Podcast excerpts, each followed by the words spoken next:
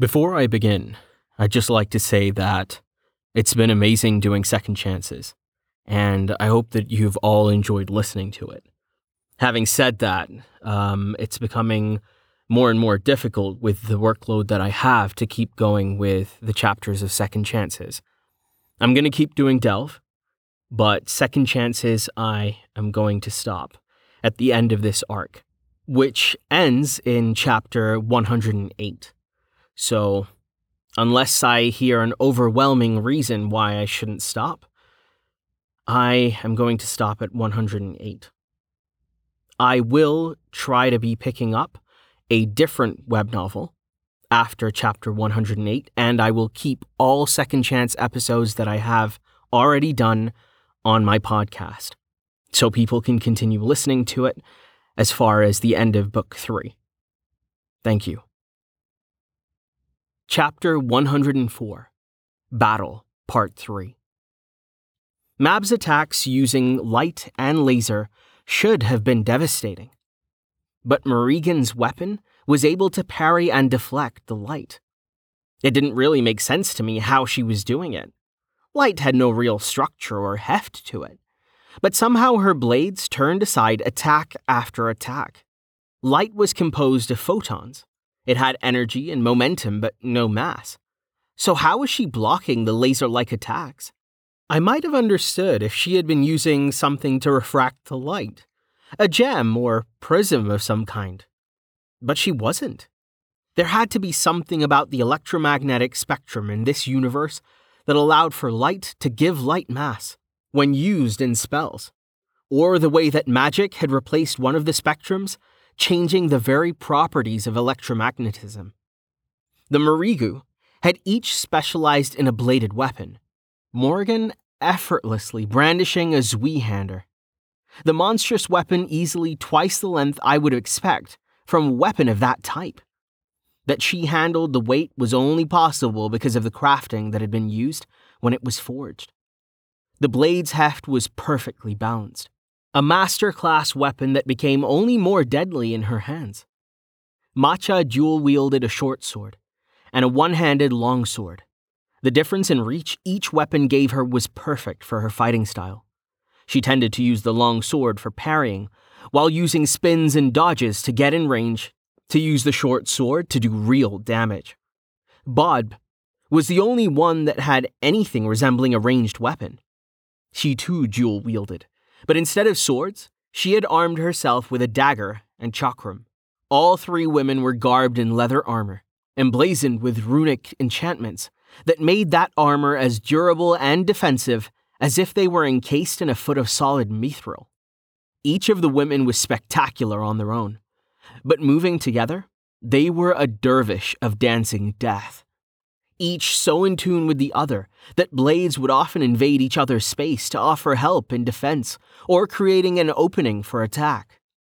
Law and Mab were being hard pressed, but Bodb's decision to break off and focus on me gave them some respite.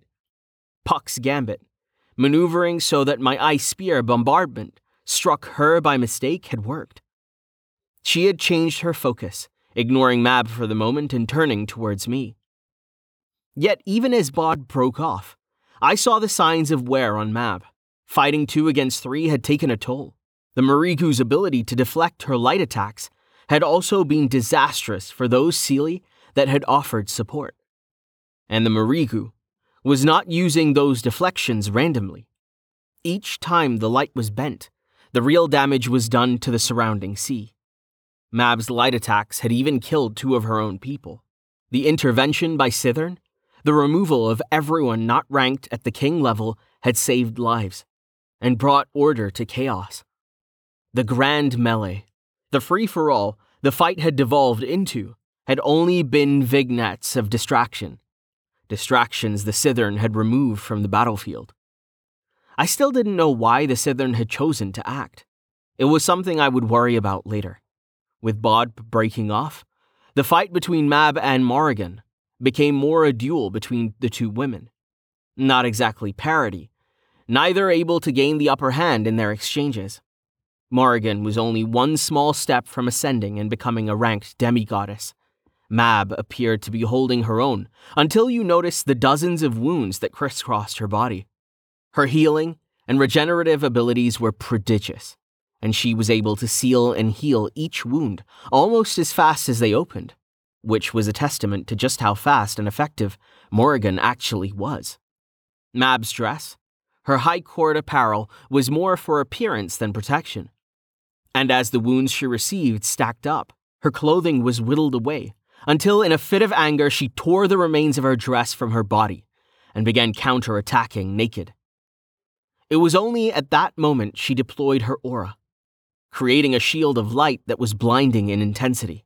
But Morrigan was not phased. She was long past the point where she needed sight to be proficient in combat. Her senses and perception was so heightened that she wove a mask of shadow to protect her eyes from permanent damage and continued attacking blind.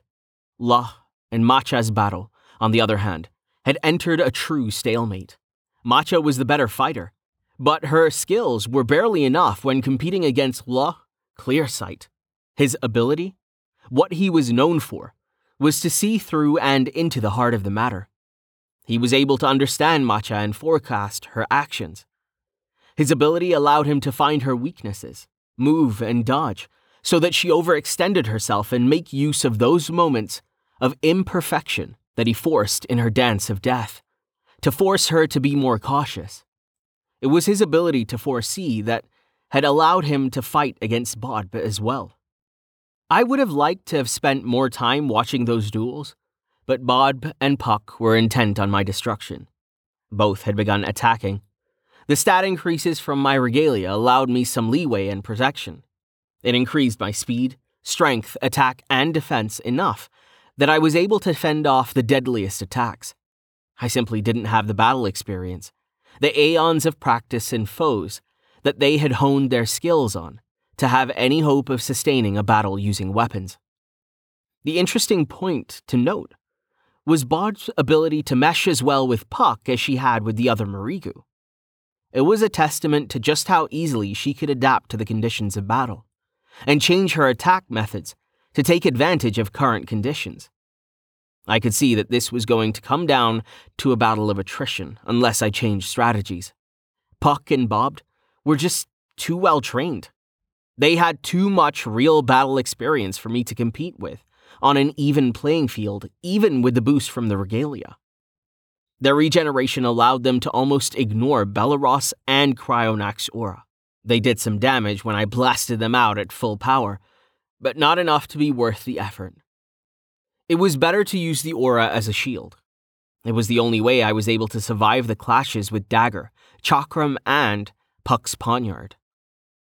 I eventually had to split my shield, using ice to protect my front and fire to protect my back. Puck refused to fight unless it was from behind, foregoing easy strikes so that he could keep maneuvering to backstab. His poniard was covered with poison, elf shot, that should have left me defenseless and unconscious. But my reactions were also enhanced wearing the regalia, and I was able to burn out the poison as fast as Puck applied it. The use of elf shot was proscribed. But at this point, who was there to complain to? If I was able to make use of the wild hunt, I could have sought justice. But System had removed that option for this battle. I would rise and fall on my own, with whatever mortal help and skills I could count on. The Sithern had removed my allies, almost as if it was working in concert with System. I dismissed the idea as ludicrous. The System and Sithern did not join together to conspire against me. Some hidden events had been triggered, something that demanded that this engagement between factions be settled by the heads of each faction. I was able to shrug off Puck's attack, for the most part, healing them fast enough that there was no way he could outdamage my regeneration rate. But Bodb was a different matter. Her weapons must be part of her own set of regalia, because whatever damage she managed to inflict received a multiplier bonus. The chakram was most effective. I'd long since put weapons back in storage to concentrate on shields, soon after she started attacking me. It had left my hands free, encased in gauntlets that I used to deflect the dagger strikes that managed to sneak past or break through my shields. I began to understand Bodb's attack pattern. leaping strikes, followed by rolling somersaults as she ducked under my swinging arms to only spring up and dash away. Once she had built some distance between us, she would follow up with a thrown chakram. That spinning discus of metal was a lot sharper than I'd expected. I thought it a more blunt type attack. My ignorance was made evident when I reached out to catch it, only to have my finger sliced off, despite being protected by my selenium armor. The stupidity from that mistake took a few seconds for even my enhanced regeneration to heal. The fingers and bones regrowing distracting enough that I almost missed a poniard thrust into my back and the application of another round of elf shot. Fighting head on, exchanging attacks was simply not sustainable. I was going to lose if I continued engaging in combats that they were most familiar and skilled with. I needed to mix things up and start using those skills and spells of mine that were my real strengths. So I adapted. Instead of standing there deflecting or accepting their blows, I began dashing away. I'd been an idiot to just stand there and let Puck stab me over and over. I'd planted my feet like some lumbering idiot, determined that this one spot would be my line to cross. That was not my fighting style. I had focused too much on spells and auras to ignore my role. I was a mage, not a fighter, and it was time to start fighting like one. I began forming chunks of ice, yards high that I scattered throughout the area. The ice stacking and forming a column was imbued with enough fire aspect woven within the core so that if Puck or Bodb shattered that column, the explosion would contain enough blowback to do serious damage. Once I had a half dozen ice columns formed, and layered with traps to explode if shattered, I began using them as a line of sight defense, leaping and jumping behind one or another, working to isolate my opponents. The strategy was effective in separating them, keeping them from engaging within melee range.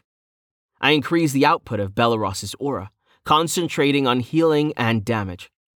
The flame creating licks and sparks of fire that ate away at the shields and protections Bodb and Puck had employed. I split my awareness, having Carad monitor Mab's fight. It was something I had discovered by accident when I was trying to create a new spell, while practicing within the Ring of Hidden Depths. It required intent and will, the same as any form of magic. But if I made the conscious decision to give him permission to access a part of my magic and intellect, he was just as capable as I was of casting and controlling spells. In fact, because he didn't need to juggle multiple attacks, defenses, and strategies at the moment, he was better at perceiving where Morrigan would deflect Mab's light attacks than I would be. I began making use of that reflected weapon damage, forming small orbs of ice shaped into prisms. I had Carad deploy them, moving them into position so that Morrigan deflected the light and the orbs would intercept and refract the energy. I was a child of Belleros, and Belleros was the sun god. Light may be incidental, a byproduct of the massive fusion and burning of energy that was the real purpose of a star. But even as a byproduct, that light was part of my domain. I would never be as strong as Mab in the element, but our power levels would be close. It took a few moments before Mab realized that I was intercepting her rays and using them to attack Puck and Bodb. There wasn't much she could do about it not unless she changed her method of attack. So she was forced to endure the insult of me using her own power as a weapon against her consort. Once I had Carad busy with the prisms of ice, I returned my focus to casting a blizzard of spears. My auras were doing damage, but the ice spear was more effective. The line of sight issues I'd created affected me as much as it did them. Things like Fireball and Fire Blast were unable to land, before they dodged behind an ice column. But the Blizzard of Spears was an area effect damage spell. Damage that could not be dodged by hiding. They had to retreat beyond the area affected to mitigate the damage the spears made. The spear focused damage, each successful strike penetrating and was doing internal damage. The wounds were still repaired and healed, but as each spear, one after the next, pierced their armor and sank within their flesh, the regeneration required began to take more effort, to take longer to heal. Additionally, they had to take the time to pull the spears out, and I had crafted them such that the spear shattered once their bodies were penetrated. It increased internal damage exponentially, and in this kind of battle, those extra seconds needed to heal stacked up. Once I had enough distance that I was relatively safe, I began casting illusion. Flexing my abilities at glamour, I created a dozen body doubles. Exact replicas, each sporting the same armor, cloak, diadem, and scepter. I placed each doppelganger haphazardly around each ice column, polishing and creating concave surfaces on the columns so that they acted as mirrors. The dozen simulacrums were incapable of actually doing battle, but they were lifelike enough to spread confusion, and with a dozen becoming hundreds as the columns that I had polished to mirror standards began to reflect images, the arena became a warped version of a funhouse. Once I was satisfied with the placement of each simulacrum, I focused my attention on Bodb, standing my ground, baiting her to attack. When she made her move, I translated inside the ring of hidden depths. Now that I knew my body physically transitioned into the space provided, leaving behind an illusion in its place, I hoped an attack on the illusion would result in a chain reaction. I had timed the transition so that Bodb was beginning to thrust her sword at the real me. She was fully committed, with no way to change direction or cancel the skill. I had my back against the reflective ice column, so when I entered the ring, her sword passed effortlessly through the illusionary body left behind, the entire kinetic force of her strike, destroying the ice and releasing the explosive traps I had placed inside. Each ice column was within range of the next, so that the first explosion created a chain reaction as every ice column exploded, enveloping the room with shattered ice projectiles and blasting all six monarchs with enough explosive force to level a city. The damage from each explosion stacking and doing cumulative damage to all parties. Even this much damage was not enough to kill them.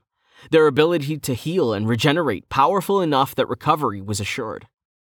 But for one, the confluence of events meant multiple attacks landed at the same instance as the explosions. My explosions and attacks between Mab, Loth, Morrigan, and Macha combined, and that combination resulted in a system message. It was a system message that led me to believe that I could exit the ring, that I had taken one of the monarchs out of the fight. You have leveled up.